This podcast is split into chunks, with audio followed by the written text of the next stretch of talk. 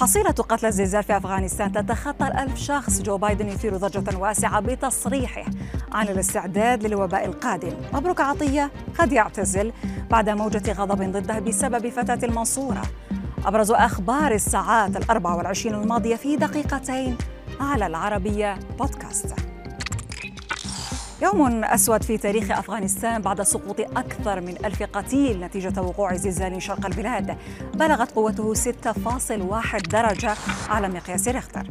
وكالة رايترز نقلت عن مسؤولين أفغان قولهم إن عدد القتلى مرشح للارتفاع لأن بعض القرى المنكوبة تقع في مناطق نائية في الجبال.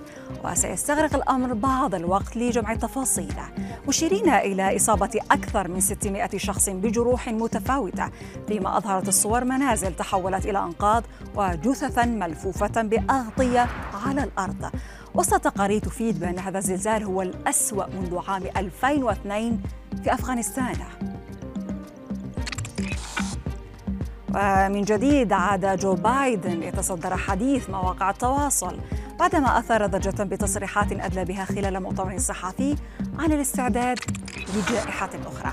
لدى سؤاله عن جمع الأموال من الكونغرس لتمويل حملة لقاحات ضد فيروس كورونا خلال الخريف أجاب بايدن. نحن بحاجة إلى المزيد من الأموال ليس لتأمين اللقاحات للأطفال فقط بل للتخطيط للوباء القادم. مضيفا سيكون هناك جائحة أخرى علينا التفكير في المستقبل. فيما ربط ناشطون على مواقع التواصل تصريحات الرئيس الأمريكي بما قاله مؤسس مايكروسوفت بيل جيتس مؤخرا حال توقعه حدوث جائحة أخرى في السنوات المقبلة. بعد موجة غضب واسعة ضده عقب تصريحاته بشأن مقتل فتاة المنصورة نير أشرف أعلن الدكتور مبروك عطية أستاذ الشريعة الإسلامية بجامعة الأزهر أنه قد يعتزل الإعلام. الدكتور عطية قال في بث مباشر على فيسبوك إن لقاء هذا قد يكون الأخير مع الجمهور ربما يعود أو لا يعود. فيما كان ناشطون طالبوا بمحاكمته بعد تصريحات تزامنت مع مقتل نيرة قال فيها تتحجبي أو تحجبي أو تذبحي.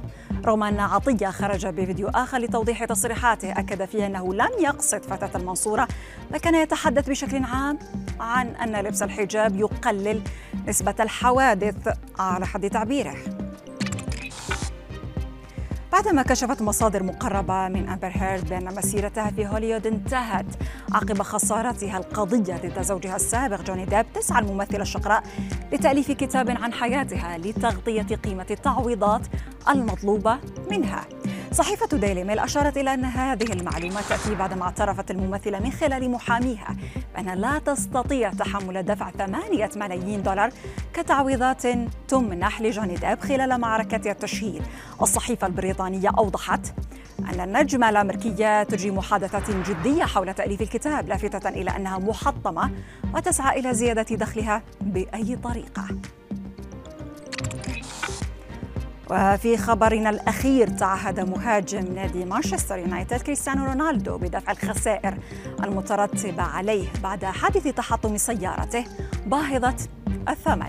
وسائل الإعلام كشفت تعرض السيارة لحادث على يد أحد حراس النجم البرتغالي الشخصيين الذي كان يقودها ثم فقد السيطرة عليها ما أدى لاصطدامها بأحد المنازل وتحطيمها في مدينة مايوركا الإسبانية حيث يقضي رونالدو إجازته فيما أشارت تقارير إلى أن ثمن السيارة يصل إلى نحو مليوني يورو وهي ثالث أغلى سيارة يمتلكها كريستيانو رونالدو.